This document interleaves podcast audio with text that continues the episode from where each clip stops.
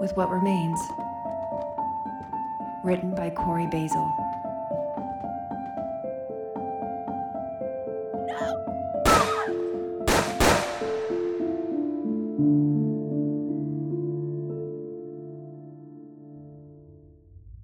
What did you do that for? I didn't want to hurt anybody. A man lay crumpled in the corner, like a tossed sheet of paper, inked in red. He could hear air pulling through liquid inside his lungs. As he tried to slow his breathing, another man, confused and holding a gun, approached. What's your name? Jake, Does it hurt, Jake? I don't know. Is she alive? She's not moving. Please see if she's alive. The man walked over and knelt beside her. He set his gun on the ground behind him. There's no pulse. Jake's eyes welled with tears. The man pushed himself away from her. I never killed anyone before. Honest. I haven't. What did you do that for? I just. I just wanted to help her. Jake took a slow breath in, then out. Blood began to run from the corner of his mouth and drip onto the concrete floor. He struggled to continue. I thought I could be a hero. I can't believe you made me do that. Honest, I didn't want to. That's not why I came here. The man's head dropped into his hands. What's her name? I don't know. Jake coughed. Blood replaced saliva. I don't know who she is. I just wanted to protect her. Are you dying? I don't know. How bad is it? Jake pulled the left side of his jacket away. Blood was leaving his body from two holes below his chest on the left side. Then at least you know you're a good shot. A lot of good that does me. What's your name? I can't tell you that. Mister, I'm a goner. In five minutes, it won't matter. What's your name? It's Robert. Robert. Jake was finding it more difficult to breathe. Robert. What's your full name? Why?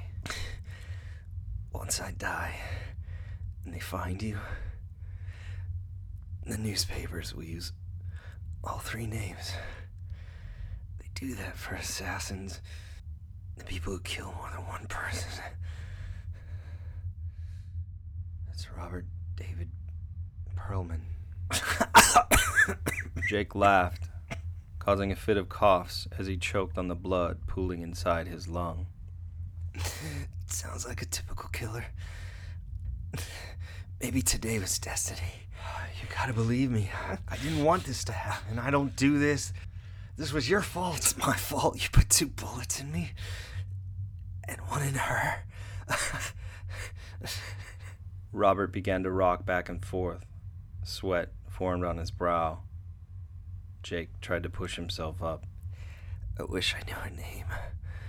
When I saw her walking ahead of me, I wanted to ask her, her to get coffee sometime. She's beautiful.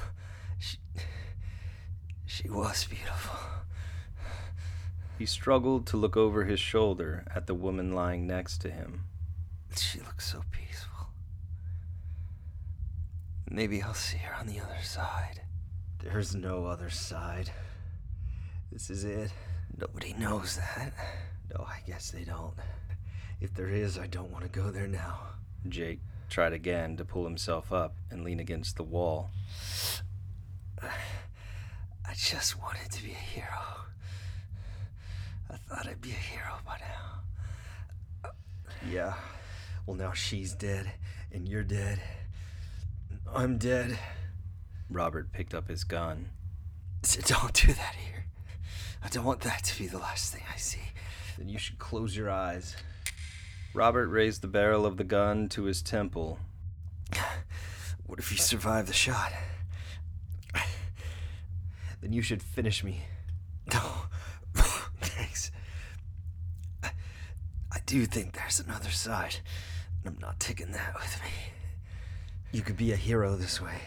That's no way to be a hero. Jake coughed. More blood left his body. Does it hurt to keep talking? I don't know. I think I'm in shock. Well, what does it feel like? Jake thought for a moment. My insides are warm, but my arms and legs feel cold.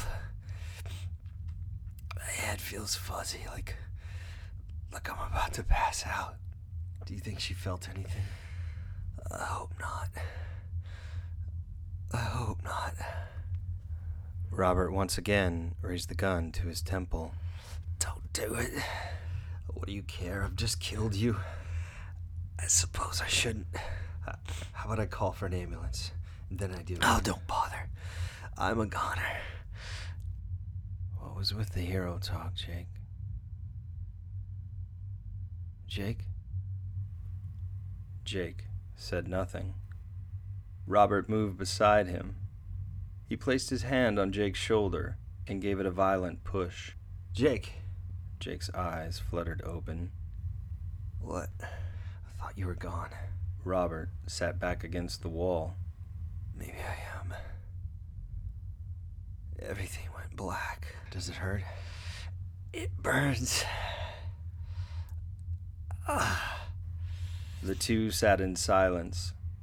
All that could be heard was Jake's struggle to take in oxygen. I think I should run. I might have a good chance of getting away if I go now. Are you sure it doesn't hurt? I don't know. It's all fading away.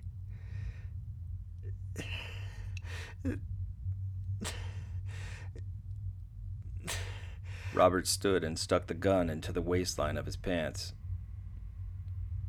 The sound of distant sirens rose from the silence.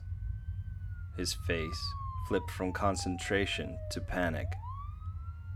He ran to the door, pushed it open, and disappeared. Jake didn't think he'd be able to draw another breath.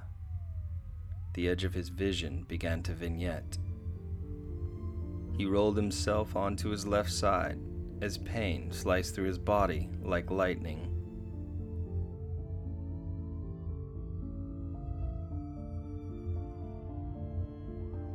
With what remained of his strength, he stretched out his hand and slid it under hers.